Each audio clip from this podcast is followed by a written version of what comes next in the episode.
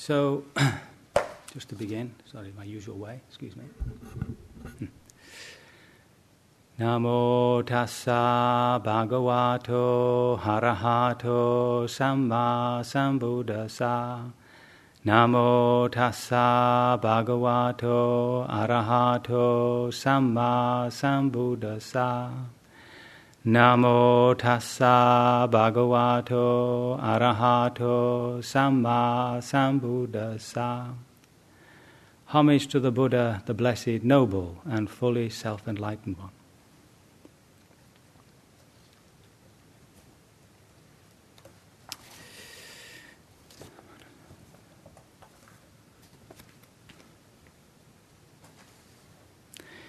Uh, so, for those of you who have uh, just uh, joined us, I've been using the story of the Buddha as a sort of platform to talk about the Dharma. So, we, the first talk was about him before he was born in his previous lives. Then we talked about it all the way up to the point where he was leaving home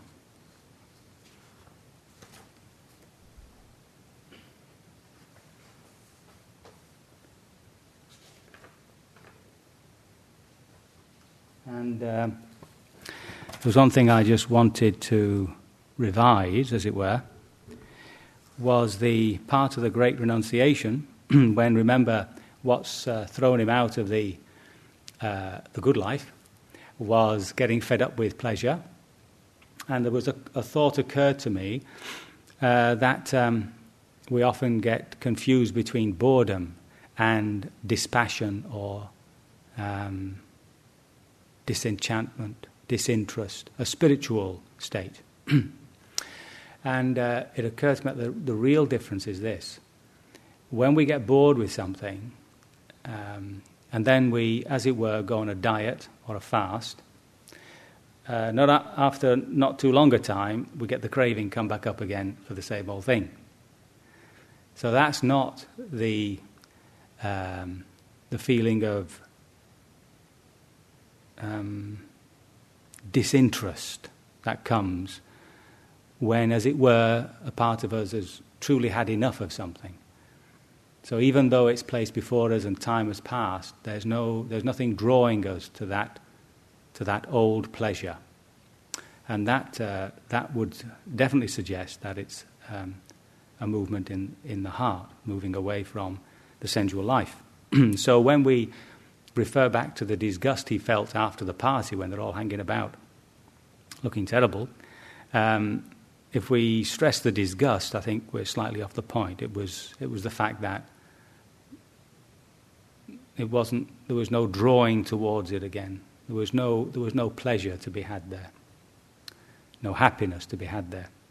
And on top of that, remember, there were the four signs, the messengers of the gods, uh, you know, the sick, the, the, uh, the um, a very aged person, the corpse, and the person sitting under a tree in some of the stories. And then he makes the great renunciation, he leaves. And um, I don't know whether I said this last time, but there's that lovely little bit where he peeps in and sees his uh, newly born son with his wife. And uh, he daren't go towards them because that would again bring up all his doubts. And uh, that, that gives a sort of human touch to what seems to be like uh, you know, desertion. but um, uh, he was just empowered to go. I mean, there are, there are many times, aren't there, when people are called away from the family life in war, stuff like that. In fact, uh, I was just, when I was um, thinking about this, I remembered uh, there was somewhere in the 80s, the uh, British government decided to position um, American missiles in Greenham Common and there was a huge sort of uproar about that from a certain section of the population. And it was taken over by women. It became an encampment for women. And I remember this um, for two years, some of them were there. And I remember this um, one woman being interviewed, and she'd left, she'd left a family, a young family. Not very young, they were 10, 12, 13. So there are times when, as it were, things are even more important than our families. So for the Buddha, or the Bodhisattva as he was then, there's that drawing, there's that, you know.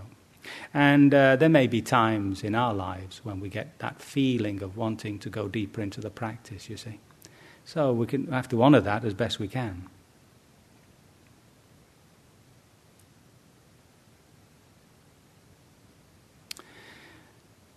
When I was in Sri Lanka, there was um, a young girl who uh, would tell her father that in the evening, uh, when everybody went to bed, she would go up to the Deva realm. And in the Deva realm, there were shrines where the Buddha and other arahats would appear and give teachings. And that she uh, would go up there and write the story of the Buddha. And that she was collecting notes for a book on the Buddha. And the father, of course, would humor her, and mother would, would humor her, you see. And um, she, was, she, was, she wasn't six or seven, she was eight, nine, ten. I think she was ten when, when, I, when she came to our monastery. And she got fed up with her, with her parents sort of not believing her. So one night she said to them, I'm off now. And right there before her, before their very eyes, she rose up and disappeared. And uh, the father and mother then thought, well, this is very strange. So when she reappeared, they, uh, they went visiting monasteries with her. And uh, they ended up at Kanduboda. And I wasn't there for the interview, but I heard the little cassette that they made of the interview.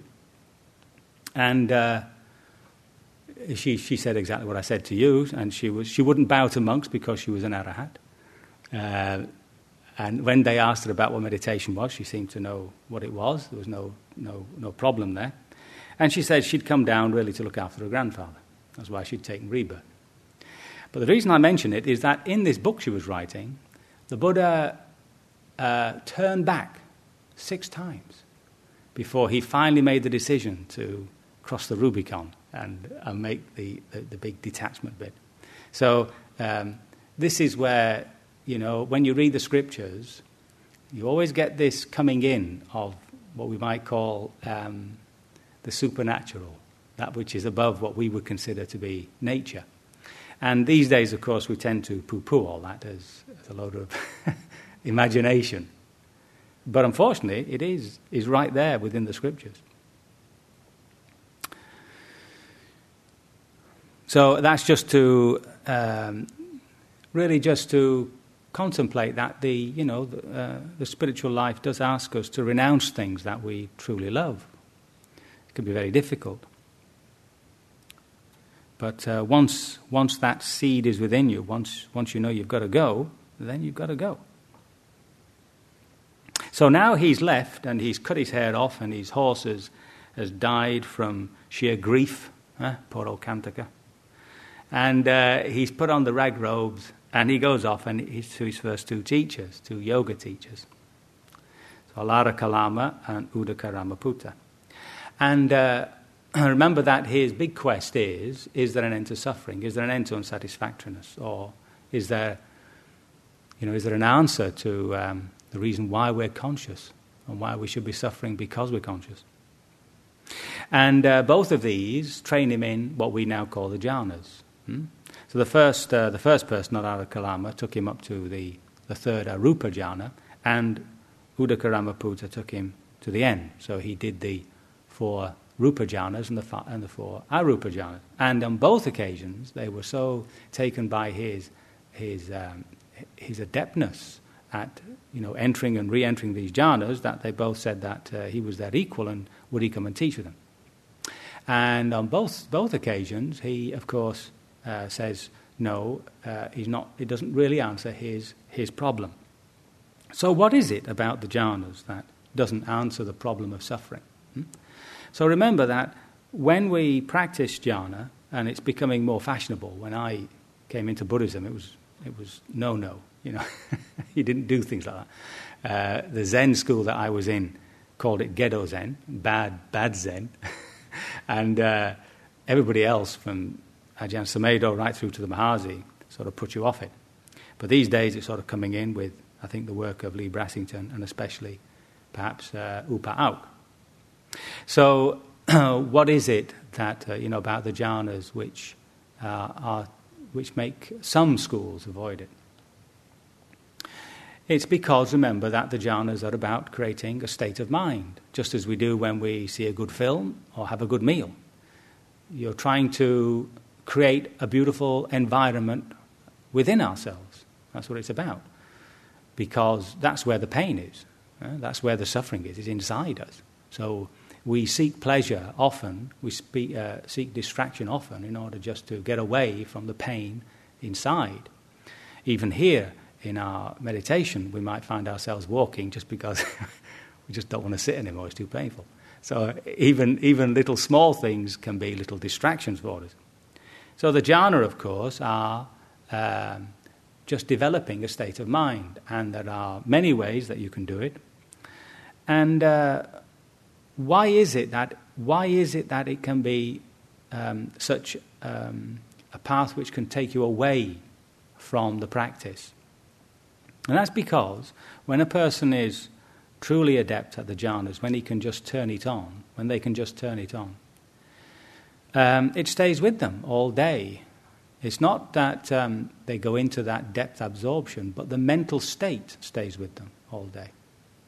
So that the teacher of a jhana knows when the student is becoming adept, when even if you were to pull their ears and, and box them around the nose, uh, they're still very happy. They're not touched by it because, because their heart's gleaming with happiness and joy.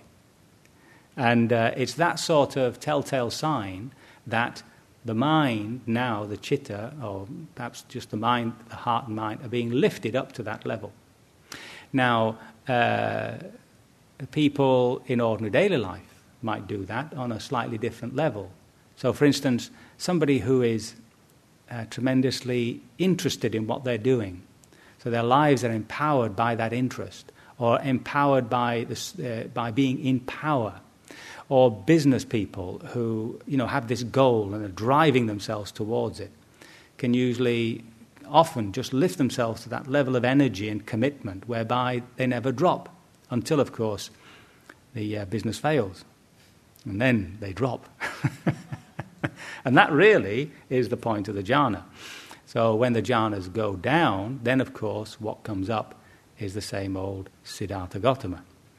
And that's what he discovered that while he was in this state and could maintain it, actually he hadn't, he hadn't rooted out some of his um, emotional problems, but deeply he could see that when you come out of that, then you're back to where you were. So, with that disappointment, I mean, it must have been disappointing for him. Uh, we can presume that uh, as, as, a, as a layperson, at, um, you know, in the, in the palace that he had explored all these things, both theoretically with the Brahmins and people like that, and that now he was into the practice, and that this was the practice that everybody was saying, you know, this is, this is where it's at. And the idea, remember, of the jhana wasn't simply to feel happy now, it was that when you're reborn, you get reborn in the jhana realms. And they last for eons upon eons, endless times. So the idea is that you know, as you go up the jhana scale, then you enter into the lower heavenly realms, then into the arupa realms, and finally into the great big Brahma realms, where you can hang about for a heck of a long time. And, but then, of course, it drops. But because of, got, of your, your good karma, you probably only drop to being a human being, where you do the jhanas again, sort of rev them up, and you go back up again. So, so in terms of, if you remember the, the way that people would think in those days of this constant round of birth and rebirth, at least that seemed to be a, a viable answer. It was much happier in the, up there in those realms than it is uh, in this one. So, anyway, he's uh, disappointed with that. And the next thing he does, of course, is he goes off to practice these mortifications. Now, uh, I've never been able to uh, really find what was the understanding behind the mortifications. Uh, I've tried to look at it, but, but the, only, the only reason I can think of, um, which is really taken also from the Christian tradition, is that the reason why we're unhappy is because of the body. It's the body that lets in um, images, it's the body that has greed, it's the body that has lust. We feel it in the body. So if we can somehow control the body, then this would liberate the mind. So, all these things that the Buddha did, you know, um, he said he starved himself. Well, you know, it was down to a grain of, of oats or something every day. And, and he got to the point where he could hold his spine through his stomach. And um, uh, and, and that sort of very fierce asceticism, um, really, I think, was based on that understanding that if, if you reduce the appetites of the body, then uh, somehow the mind is liberated, the chitta is liberated. Now, for those of you, I'm sure all of you, have done a, a 10 day fast or longer, month fast, uh, you'll know that the first three days are absolutely horrible while the, the body's clearing out its rubbish. But then after that, you do enter into this very clear, very easy state. And of course, no feelings of hunger because the body's eating itself. So, uh, when you, uh, in that clarity, it's much easier to, to do certain practices. And uh, I, I've always presumed that that's what self mortification is about. Uh, interestingly enough, um, the whole practice, if you look at the words, is actually about self mortification, but about the, the destruction of self. But here we're using it in that old form of some form of, um, uh, of controlling the body. But for whatever reasons there were, um, and remember that some of them came from the other leader who was uh, an elder, a contemporary elder of the Buddha, the um, Jain leader, who was definitely into these sorts of things. Uh, of course, his idea rested on karma. His idea was that as soon as you do an action, you're creating more sankharas. So you've got, you've got to stop doing. You've got to stop doing. So eventually, the Jain saint starves themselves to death. That's the, that's the Jain way of doing things. And I, uh, there's a presumption that the Buddha followed that a little bit, just to, to find out what all that was about. Uh, but eventually, as you know, he, uh, he ends up being very uh, disconsolate. And, um, you know, he just says it, it was just painful, that's all. it didn't, didn't seem to achieve anything at all. So now we can imagine him coming to a point of despair. Hmm? So he's, he's taken everything that the society has given him uh, in his search, and uh, it just seems to have come to a dead end. In the, um, in the story, of course, he's sitting on the roadside when a woman, Sujata, comes along with a bowl, uh, off, a, a bowl of offering for the gods. She's going towards the shrine, and she sees, she sees him, and um, scriptures are, you know, these um, uh, apocryphal tales will be what they are. And of course, she sees a god sitting by the road, a deva, and she honors him. But frankly, he must have looked pretty ragged and pretty awful. and as she's walking by, she must have thought, oh, this poor ascetic probably needs my rice pudding. So she offers this rice pudding, and uh, somebody, somebody actually corrected me and said that that was a, a British Raj invention. That is, there was no rice pudding. what, what there was was a rice uh, cake, which they have in Sri Lanka called kiribat. And it's basically rice boiled in coconut milk, which is then, you know, uh, um, boiled out and it's padded out and it's made a little block. Now, of course, if I had a choice, if I was in the Buddha's position there and had a choice, I'd definitely go for the British variety. And the, the, re- the reason for that isn't, isn't just facetious. It's because as he's eating this, uh, or at some point uh, close to that time, he remembers this point in childhood. And what he remembers is being watching his father uh, opening up the ploughing season by doing some sort of ploughing ceremony. And there's something about that watching, there's something about the way he's looking, which gives him uh, an inspiration.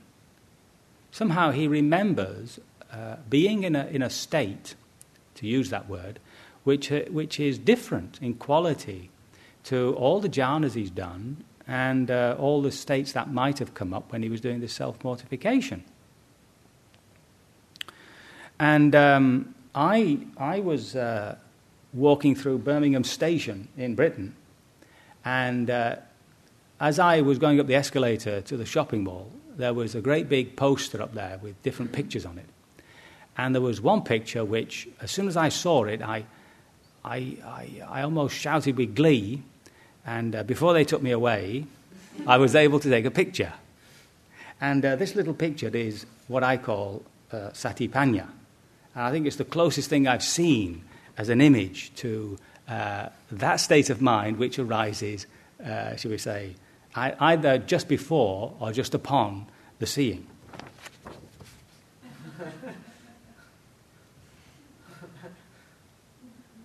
and uh, this little baby is, you see, all those eyes are completely open, completely absorbed in what, what, what uh, uh, well, you can't tell it's a she or he, you see. That's the other thing about Satipanya, isn't it? It's not, it's not been diversified. And of course, the mouth has dropped. Now, that, re- that, relaxed dro- that relaxed jaw is a great sign to us that the thinking mind has stopped because the connection between the tongue and the jaw is intimate. Uh, you, may, you may have seen that when you're thinking, there are these little vibrations on the tongue. It's already ready to move. And uh, as children, you know, we have that, just that very simple capacity, especially, you know, until around about the age of six, seven, of just being able to look. And uh, I'm sure you had the, the bad experiences I had of uh, having looked look like that, and, and your parents tell you to shut your mouth because you look gormless. and after that, you, you never look the same. So which is very unfortunate. So if you ever see uh, a child looking like that, you have to stop very still while the child's absorbed it. And if you, if you see a child doing that, there's, there's a moment of complete silence, you see, and then suddenly the question, what is it? You see? But it, it has to be absorbed first. So these, uh, this quality of satipanya. Now, in the jhanas, there's sati, awareness. In fact, uh, I mean, right awareness. Uh, well, it's, it's awareness, shall we say. Uh, awareness never leaves us. Huh? It's there when we're asleep. I mean, something turns us over. Huh? Something pulls the blanket over us when we're cold. So it's not as though awareness goes or disappears completely. It's always there in some way. Um, and in the, in, in, when, we're, when, when somebody practices jhana, awareness is there. That's, that's not the problem, you see. But it's this other quality that was missing, this panya, this, this jnana, this um, intuitive intelligence, that, that question mark. And uh, that question mark is talked about in Zen as, as the great doubt. Not meaning that you're doubting the practice, but that wanting to know. Hmm? So uh, that's what he remembers. That's what he remembers.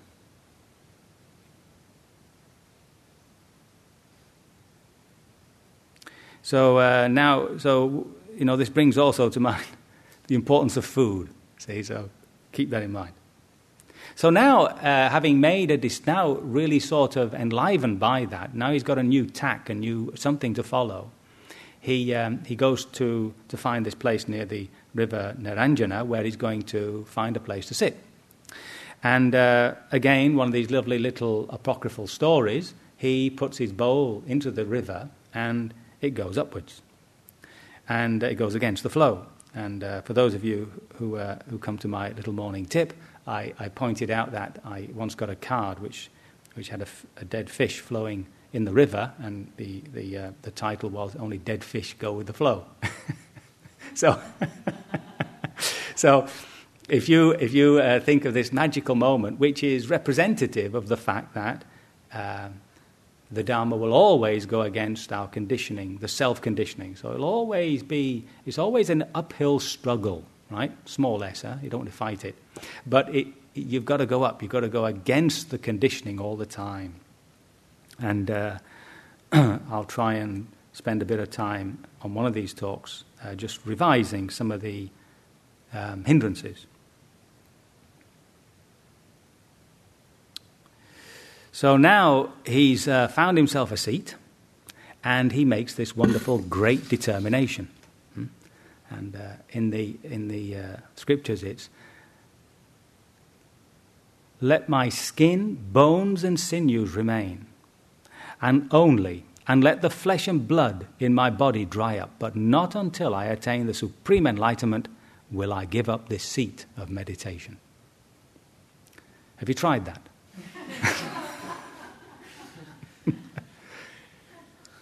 you can give a go. It's, it's sort of humiliating, but it's, it's worth doing it. Because then, then, you see that, then you see that to be able to make that sort of determination is, uh, you know, he's, he's really built up that determination and power. I mean, he's resolution, forbearance, and all that sort of stuff. And in fact, he's, uh, you might say that he's come to a point where either he, he finds the answer to this or he, he may as well not hang about, he may as well die. What's the point? So at this point, of course, he gets the attack of Mara. And um, this, this book is the, um, the story of Gautama Buddha. It's from the, the Nidana, the Jatakas. And I thought I'd read out this lovely battle so that um, you get this, uh, the way that, uh, I know, these stories build up in that, in that sort of metaphysical, that supernatural way. So we've lost a lot of this in our over rational culture, but it's a lovely scene. Huh? So Mara has come. He's, he's a Deva Putra, he's a son of the gods. He's not, he's not a devil from the hellish realms. He's, he's somebody who entices people. He's somebody, you know, it's, it's like the Satan in Islam. Yeah? When, uh, when uh, was it Ayatollah Khomeini called um, America um, Satan, he wasn't, he wasn't thinking of it as an evil, as, as a Christian devil. He was thinking of it as, as that which entices you away from, uh, the, um, away from the way of, of Allah. So here's, now, now uh, he's, he's come with all his armies, you see. And uh, he's about now, he's, he's really uh, wide up and he's going to he's going to attack the Buddha and get him off the seat because he shouldn't be there. Mara should be there. This, the world is about the sensual world. It's not about getting enlightened. He's, he's in the wrong seat. so then, the Devaputta Mara raised a tornado, wishing to drive away Siddhartha with it. Instantaneously, such gales rose from the east and other directions as would have shattered to bits mountain peaks of the height of half a yojana, two yojana, or three yojana, and could have uprooted shrubs and trees of the forest, and could have reduced to fragments the villages and townships of the neighborhood. But by the virtue and majesty of the great being, they lost their force, and on reaching the Bodhisattva, they were not able to shake even the hem of his robe. Wishing to engulf him in water and slay him, he next caused a heavy downpour of rain. By his great miraculous power, Clouds gathered in hundreds of thousands, layer upon layer, and poured forth rain. The earth was hollowed out by the violence of the torrential downpour. A great flood came, submerging the tree tops of the forest, but it could not moisten his robe, even to the extent of the little space on which a dewdrop could fall. Next, he raised a great shower of rocks. Large mountain peaks came swirling through the air, issuing smoke and flames. But on reaching the Bodhisattva, they turned into wreaths of heavenly garlands. Next, he raised a storm of missiles. Swords, daggers, darts, and other weapons, single edged and double edged, came hurtling through the sky, smoking and flaming. But on reaching the Bodhisattva, they turned into heavenly flowers. Next, he raised a, a, shower of burning coals, embers of the hue of Kimsuka flowers, came flying through the sky and were scattered at the feet of the Bodhisattva turning into heavenly flowers. Next, he raised a storm of ashes, red hot ashes, glowing like fire, came flying through the air, fell at the feet of the Bodhisattva, and turned into sandalwood powder. Next, he raised a sandstorm. Fine particles of sand came smoking and flaming through the sky, fell at the feet of the Bodhisattva, and turned into heavenly flowers. Next, he raised a storm of mud. The mud came smoking and flaming through the air, fell at the feet of the Bodhisattva, and turned into heavenly ointments. He next created a gloom which was as thick as when four conditions are found in combination. And on reaching the Bodhisattva, it disappeared as darkness that vanishes with the oncoming radiance of the sun. it's lovely stuff, huh? And um, uh, it's, it's sort of literature, I suppose. You can call it literature. And uh, eventually, of course, he, he won't budge. And so Mara then approaches him, you see, and um, these are the, the, and he asks him this question. Um, Well, let me just read it. So now remember, all this is being watched by the deities on the ridge of the universe. Hmm? This is a square, square universe. Continually raised their heads and craning their necks looked out, saying, Alas, ruined indeed is the handsome physical frame of Prince Siddhartha. What will he do? Then the great being told Mara as he stood there, claiming the throne, accruing on the day of their enlightenment to bodhisattvas who fulfill their perfections, Mara, who will testify to your having given away in charity? Mara stretched forth his hand in the direction of his army, saying, All these are my witnesses. Instantaneously, the cry of one accord, I am witness, I am his witness, coming from the followers of Mara, resounding like an earthquake. Then said Mara to the great being, Siddhartha, who will testify to your having given in charity? And the great being answered, You have sentient beings as witnesses to your having given away in charity, but in this place I have no living being whatever to be my witness. Let alone the generosity I've practiced in all other existences, let this great and solid earth, non sentient as it is, be my witness to the seven hundredfold great alms I gave when I was born as Vessantara and extricating his right arm from underneath the folds of his robe, he stretched it out towards the earth, saying, Are you or are you not witness of my having given the seven hundredfold alms in my birth as Vessantara? And the great earth resounded with a hundred, a thousand, a hundred thousand echoes, as though to overwhelm the forces of Mara, and saying, as it were, I was your witness to it then.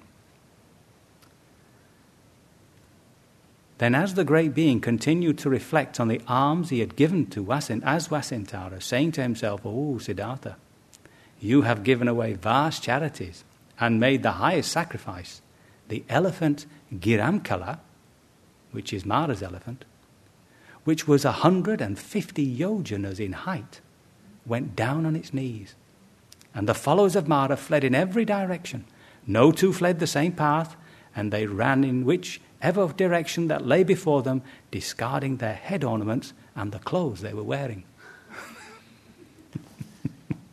so that's the great that's the great attack of Mara, put in a in a metaphorical way, and of course. Uh, those are the hindrances coming up. Those are the final uh, shaking of the self, which doesn't want to come off. And uh, at root, it's fear, isn't it? You know, when you get right down to the root emotion of delusion, it's fear the fear of, of the loss of this, this idea of who I am. And that's what it's really portraying and trying to get across that if you just hold your ground, it disappears. They, it turns, it, it changes, it, it just turns into its opposite. And um, what keeps him there, what keeps him unable to, to resist the attack, is, of course, his perfections. Here, of course, it's the charity, but in our meditation, it's that ability to stand and to observe those reactions that we get when fear arises and to be with it and to allow it to, to just be there and to get accustomed to fear. And if we can, if we can begin to lose our fear of fear, well, nothing can frighten us. But it's that ability to stand still, you see. So even though um, this is a mythological way. It's a lovely sort of way of portraying what must be the, the sort of final death throes of the self, that moment when it just disappears. So, uh, I'll try and do a bit more of that on the, go a bit more deeply into the um, hindrances uh, another time. But I want to just move on to um, what happens then? He, he, of course, is moving towards the Enlightenment now. And um, one of the things that I suppose has always been a little, I suppose, disappointing for me, uh, because having been brought up in, in something like Catholicism, which um, my experience was it was a sort of happy religion.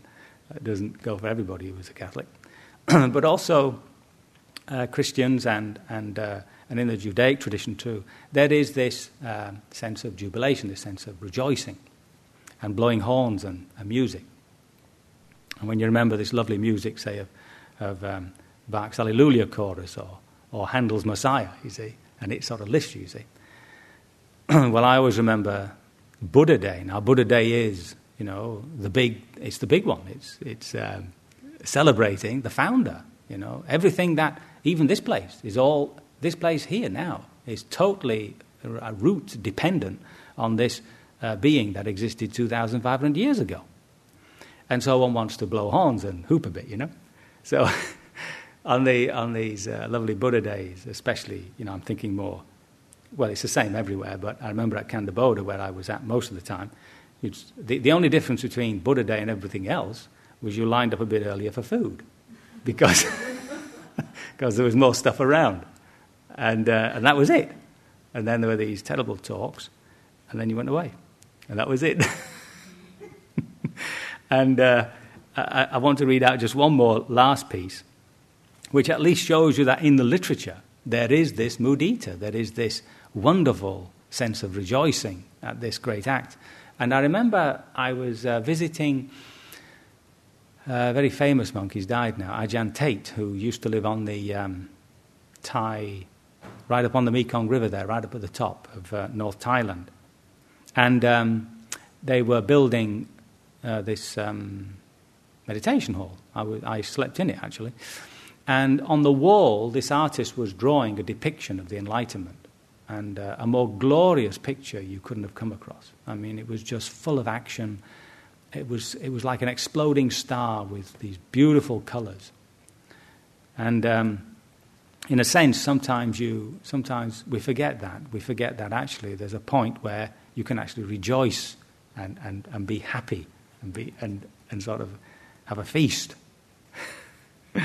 so here, just before um, he becomes enlightened, you see. So now the gods know that Mara has been completely routed and the path is completely open uh, for the bodhisattva. So the, um, the signs go up from one realm to another realm, and the whole of the uh, thousand world system is now a gleam, you see. So the radiance of the banners and streamers hoisted on the eastern ridge of the world sphere spread as far as the western ridge. Similarly, the radiance of the banners and streamers hoisted on the western ridge, the northern ridge, and the southern ridge spread as far as the eastern, southern, and northern ridges, respectively. respectively. And the radiance of the banners and streamers hoisted on the surface of the earth remained in constant contact with the world of Brahma, and those and that those held aloft in the world of Brahma penetrated to the very surface of the earth. Flowering trees in 10,000 world spheres blossomed forth. Fruit bearing trees were weighed down with clusters of fruit. Flowers that bloom on tree trunks, branches, and creepers blossomed in their respective places. Lotuses on stalks sprang in clusters of seven, breaking through rocky surfaces, and were heaped layer upon layer. The 10,000 world systems revolved and remained like a wreath of garlands tossed about, or like a well arranged spread of flowers.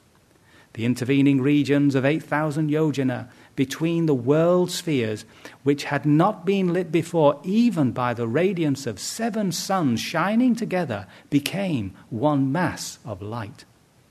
The great ocean, 84,000 yojanas deep, turned into sweet water. Rivers ceased to flow. Those blind from birth were able to see objects. Those deaf from birth were able to hear sounds. And those crippled from birth walked on their feet. Bonds and fetters broke loose and fell apart. So, this rejoicing, he now, of course, uh, makes the big breakthrough. And uh, that, that's the point of his, what we now call uh, his enlightenment. And um, there's just a little thing here I'd like to say before um, I leave his religious emotions. You know, what part do they play in our spiritual life? Uh, because, especially in something like uh, Theravada, you can get pretty dry. just, doing, just doing your vipassana. But that sense of awe, yeah, that we get, for instance, in the carol Silent Night, just to, uh, you know, just to let the story of the Buddha come and just get that sense of awe, the brilliance, the, the, the amazing thing. And then to shift it over to consider the Dharma as an actual living force hmm, that runs through the universe. Praise, adoration, you know. To actually, I mean, it's, it's actually one of the, um, one of the objects of jhana meditation is uh, contemplating the Buddha. You can get, it seems, to first or second jhana with that. And uh, the sense of rejoicing that we just um, heard, you know, to bring that up, a sense of rejoicing. Then, of course, there's that gratitude, yeah? Just a feeling of, of that lovely feeling of gratitude. The more poignant because, you know, this stuff cannot be repaid. You can't, you can't pay the Buddha back for what he did. In fact, you can't pay anybody back. You know, it's, it's, I mean, that's, that's an idea of paying somebody back.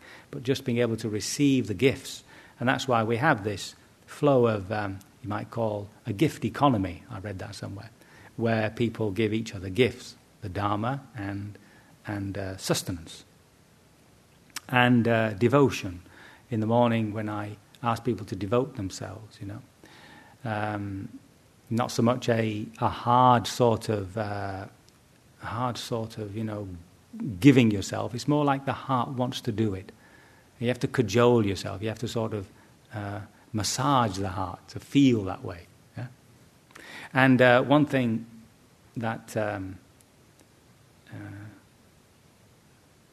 uh, that I think, especially we in the West, have to uh, begin to look at is is this whole thing of bowing and what bowing actually means. Now, as you know, there are many ways to bow. You know, the, the Tibetans do a full prostration, the uh, Theravadins do the, uh, this bowing like I do the, uh, when I come in here, and then there's the Zen, which just bow from uh, the, the waist, and, um, and then there's just that uh, some people sort of come in and just bow their head, and, um, and then again there's just that blink. so it's just a, so a suggestion of bowing. So uh, bowing, bowing uh, at first, it always seems a bit strange. And I remember when I first um, had to do it in Zen, I did it because everybody else did it. But I didn't really get into it for a long time. And if you think of bowing as a body language, as a way of expressing these types of emotions, then um, it's a way of reinforcing the action of the heart. It's a way of, of actually giving it a vehicle in which to express these sorts of um, religious emotions. And these religious emotions are all bound up and around the faith and the trust and the act of, of uh, giving oneself to the practice. There's this sort of uh, the underbelly of it. Now, of course, to think that they themselves alone get us uh, to be liberated would be a silliness, but they're there as a sort of support. And some people uh, feel a need for that more than others. You know, the more, the more intellectual you are, the, the, less, the less you feel you need it, but probably the more you do need it. And uh, uh, to find a way of expressing that devotion in some sort of body language, I think you'll find um, very helpful. The, uh, when, I, when I was in the first time I went to Burma to work with um, U Janaka was the only time. After doing the old hard Mahasi thing in a hall, I got the opportunity to visit Rangoon. And um, it was difficult to get let out. You know, you had to have a good reason. So I gave him the reason that I wanted to buy religious books. At that time, to get religious books out of the country, you had to go from one government department to the next to get these bits of paper. The religious department, the censoring department, the uh, export department, and of course, I would take a whole day going to see these departments. and therefore, spent the last week wandering around Rangoon. And walking into the uh, uh, beautiful big pagoda, it's supposed to be one of the seven wonders of the world, the um, Shwedagon Pagoda. I walked in, and I saw these people pouring water over Buddha Rupas and bowing and mumbling. And I remember distinctly the sentence that came into my head. It said, Well, I'm not a Buddhist. and that's that immediate rejection of any form of, um, of uh, ritual uh, was, was almost obedient. It was, it was cool and cold and like that. As, the, as, the, as this whole idea of religious emotions came to me and slowly began to develop. The last time I was in Burma, which was in the year 2000, and I was at uh, U Pandita's place, uh, I had again the opportunity to go to Sri Pagoda. And uh, it's quite remarkable to find myself uh, not quite pouring water over Buddhas, but hanging around this lovely, limpid atmosphere. And uh, there's a beautiful temple in Sri Lanka called Kelaniya, which is just outside Colombo if you ever go. And if you go there on a full moon day, um, you can just, you can actually, it's like slicing through butter, the feeling of devotion in the air. And it's, it's enormously beautiful. With people just wandering around the Bodhi tree and making their blessings and making their offerings. And uh, you might say that what it does is it gives a glow to the practice. It gives a certain glow to it underneath. Hmm? And it's something that uh, you may consider. I mean, most people try to do a bit of metta to soften the practice. But even these things are very softening and sort of give the practice just that little bit of juice sometimes, you know, especially when it gets miserable like the weather we've been having. So, uh, these, these things that I've read out are really just examples of how the heart moves sometimes. See? Buddhism, generally speaking, will always veer towards that more wisdom based because it's, it's centered on knowing, it's centered on you know, this, this idea of, of perception, of discernment, you see. Um, but these little practices that, that, uh, that we can do um, just put the heart in the right sort of position for it so it moves with that desire to investigate.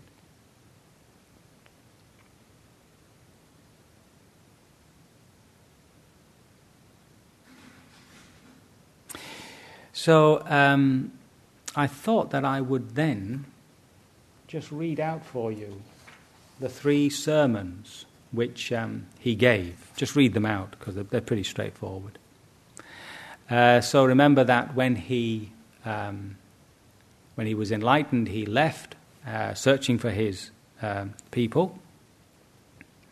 And uh, I'll come back to that uh, as another lecture. But uh, on this one here, I'd just like to read the discourse on the turning of the wheel of the law. And I've been a little bit, um, uh, I've, I've, done my own little bit with it so that it reads more smoothly, because sometimes it, it feels stilted. So this is what I heard. On one occasion, the Blessed One was dwelling at Benares in the deer park at Isipatana. And the Blessed One addressed the group of five ascetics Venerable friends, yes, venerable friend, these, those ascetics replied. Venerable friends, these two extremes should not be practiced by anyone who has entered the spiritual path. Firstly, the pursuit of pleasure in sensual, the pursuit of happiness in sensual pleasure. This is low, vulgar, the way of worldlings, ignoble, and unbeneficial. And secondly, the practice of self mortification, which is ignoble, unbeneficial, and painful. Avoiding these two extremes, the Tathagata has discovered the middle way. This gives rise to insight, to knowledge, leads to peace, experiential understanding to enlightenment and nibbana. And what is this middle way awakened to by the Tathagata? It is this Noble Eightfold Path. Right view, right attitude, right speech, right action, right livelihood, right effort, right awareness, and right concentration. Now, this, venerable friends, is the first noble truth of unsatisfactoriness. Birth is suffering, aging is suffering, sickness is suffering. And being with what we dislike is suffering, and not being with what we like is suffering. In fact, not to get what we want is suffering. In short, the five aggregates of grasping form, feeling, perceptions, emotion, thoughts, and consciousness are all unsatisfying. The second noble truth of the cause of unsatisfactoriness is the craving that, fe- that leads to renewed existence, accompanied by delight and indulgence seeking happiness here and there. That is, the craving for sensual pleasure, the craving to become, and the craving to annihilate. And the third noble truth of the cessation of suffering is the fading away without remainder, the cessation of that craving, the giving up and relinquishing of that craving, and the freedom from it, non attachment. The fourth noble truth is the path that leads out of this unsatisfactoriness. Now, venerable friends, in regard to these understandings that have never been known before, there arose in me the vision, the knowledge, the wisdom, the penetration, and the light, namely, that this noble truth, that this is the noble truth of unsatisfactoriness. This noble truth is to be fully understood, and this noble truth has been fully understood. This is the noble truth of the cause of unsatisfactoriness. This noble truth is to be abandoned. This noble truth has been abandoned. This is the noble truth of the end of unsatisfactoriness, and this noble truth is to be realized, and this noble truth has been realized. This is the noble truth of the path leading to the end of unsatisfactoriness. This noble truth is to be developed. This noble truth has been developed. So long, Venerable Sirs, as my knowledge and vision of these Four Noble Truths, as they really are in their three phases and twelve aspects, was not thoroughly purified in this way, I did not claim to have awakened to the unsurpassed perfect enlightenment in this world with its devas, maras, and brahma, in this population with its ascetics and brahmins, its devas and humans.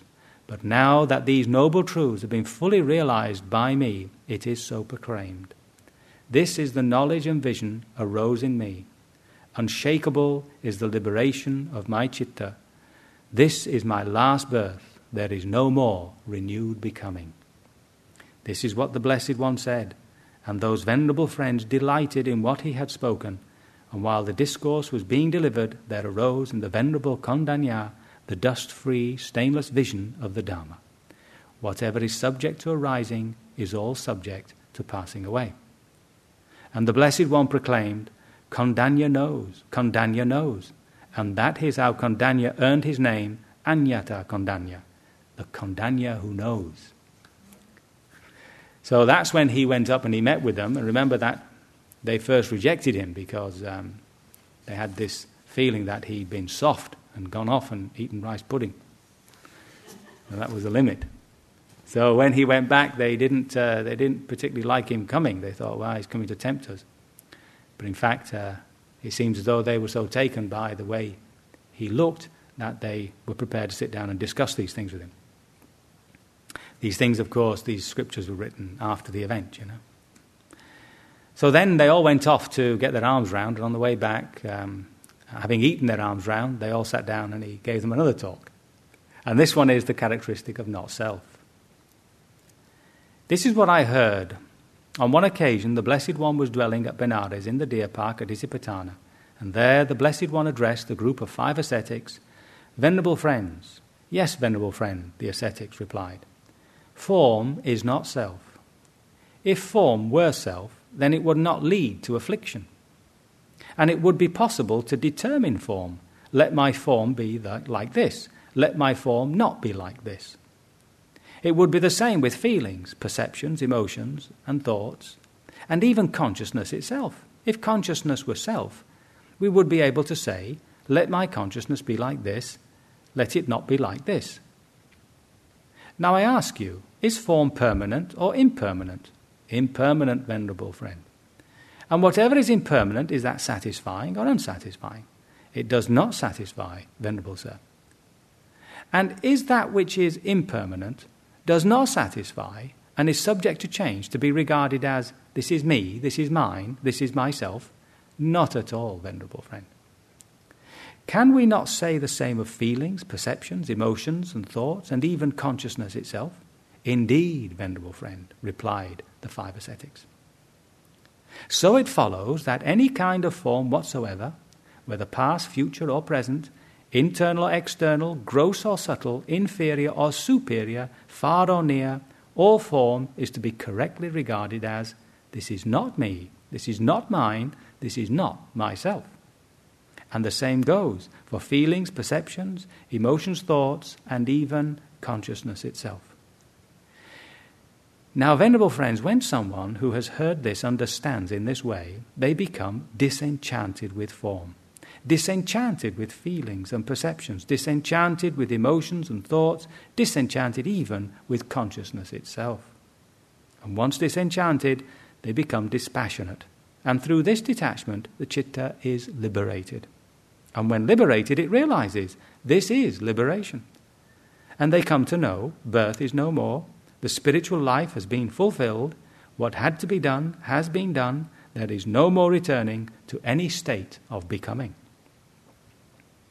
This is what the Blessed One said, and those venerable friends delighted in what he had spoken.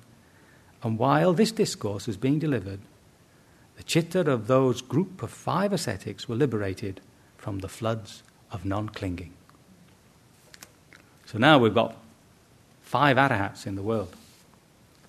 And uh, I'd like to read this one too. It's also a little short one, or I've made it short, taking out all the repetitions.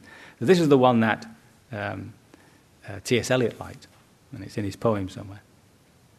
And it's, uh, it's the one that, where he's describing burning. And here he's with a thousand, he's, he's talking to a thousand monks. This is what I heard. On what, this is not so, you know, I mean, uh, in the story, this happens very shortly after his enlightenment. This is what I heard. On one occasion, the Blessed One was dwelling at Gaya, at Gaya's head, together with a thousand monks. And there the Blessed One gave this discourse to them All is burning. And what is this all that is burning? It is the eye that is burning, forms are burning, eye consciousness is burning, eye contact is burning, and whatever feeling is conditioned by that eye contact, whether it be pleasant, unpleasant, or neither pleasant nor unpleasant, that too is burning. Burning with what? Burning with the fires of craving, the fires of aversion, the fires of delusion, burning with birth, aging, sickness, and death, burning with sorrow, pain, desolation, and despair. And so it is with all the senses, with hearing, tasting, smelling, and touching. And the mind itself is also burning, burning with the fires of craving, the fires of aversion, the fires of delusion, burning with birth, aging, sickness, and death, burning with sorrow, pain, desolation, and despair. Now, when a meditator, properly instructed, grasps this by direct experience, they become disenchanted with the eye, disenchanted with forms, disenchanted with eye consciousness, disenchanted with eye contact, and disenchanted with whatever feeling is conditioned by that eye contact, whether it be pleasant, unpleasant, or neither pleasant nor unpleasant. And so it is with all the senses and the very mind itself. Once disenchanted with the sensual world as a source of happiness, the meditator loses interest. And through this dispassion, they become liberated. And with that liberation, there comes this knowledge there will be no more birth. The spiritual life has been fulfilled. What had to be done has been done. There will be no more returning into states of becoming. That is what the Blessed One said elated those monks, delighted in the Blessed One's teachings. And while this discourse was being delivered, the hearts of those thousand monks were liberated from the taints through the way of non clinging. So, just to, sometimes uh, I think we don't read the scriptures enough, you know. So, I just want to bring this uh, to an end by um, just going back to his victory verse and then I shall do I shall chant it in Pali, and we'll sit for a while, uh, a bit of silence, and then we'll um, do the metta. So now he's um, he's fully enlightened. He's, he, he's broken through. He's awakened, and this is the victory verse that he told Ananda that sprung spontaneously to him upon that awakening. Seeking but not finding the house builder, I have travelled from birth to birth countless times. Painful indeed is birth over and over again. But now, O house builder, you have been seen. You shall not build another house again. Your rafters have been broken, your ridgepole demolished. My chitta has attained the unconditioned and gone beyond any kind of craving. Aneka jati sansarang sandawe sangani bisang gahakaraka gawe santo dukkha jati puna punang Gahakaraka ditozi punagehang nakahazi. Sabate pasuka baga gahakutang visankatang. Visankaragatan chitang tananang kaya majaga.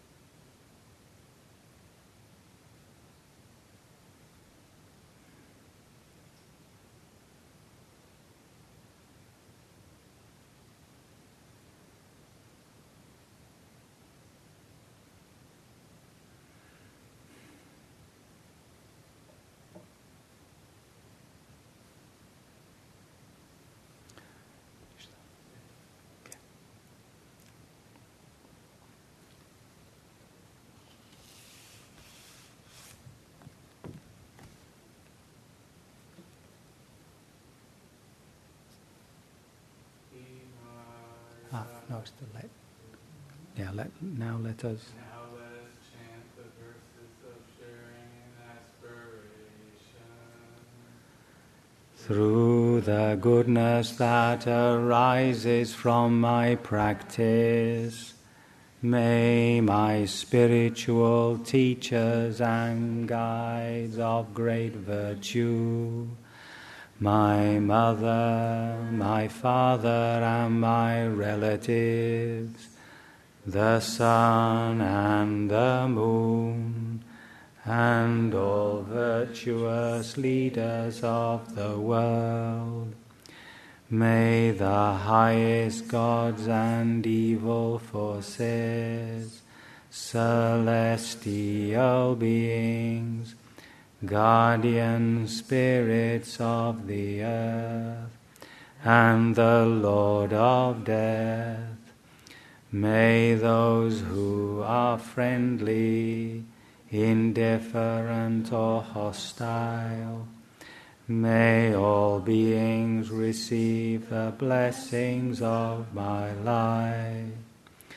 May they soon attain the threefold bliss and realize the deathless through the goodness that arises from my practice and through this act of sharing.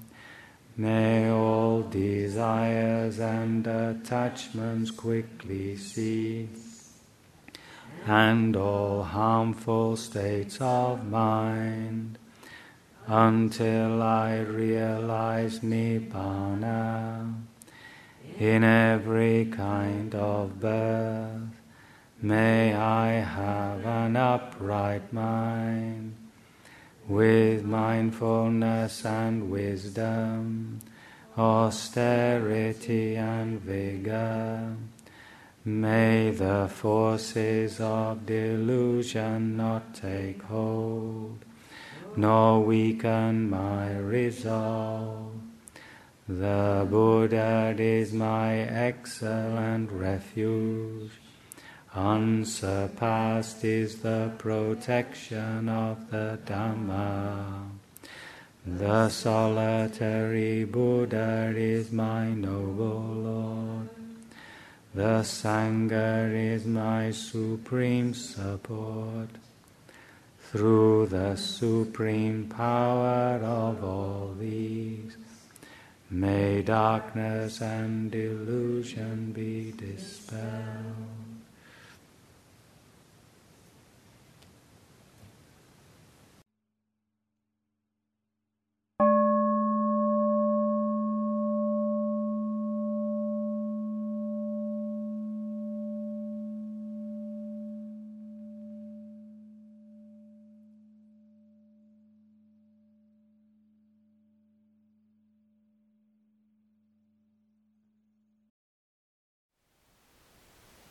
Thank you for listening.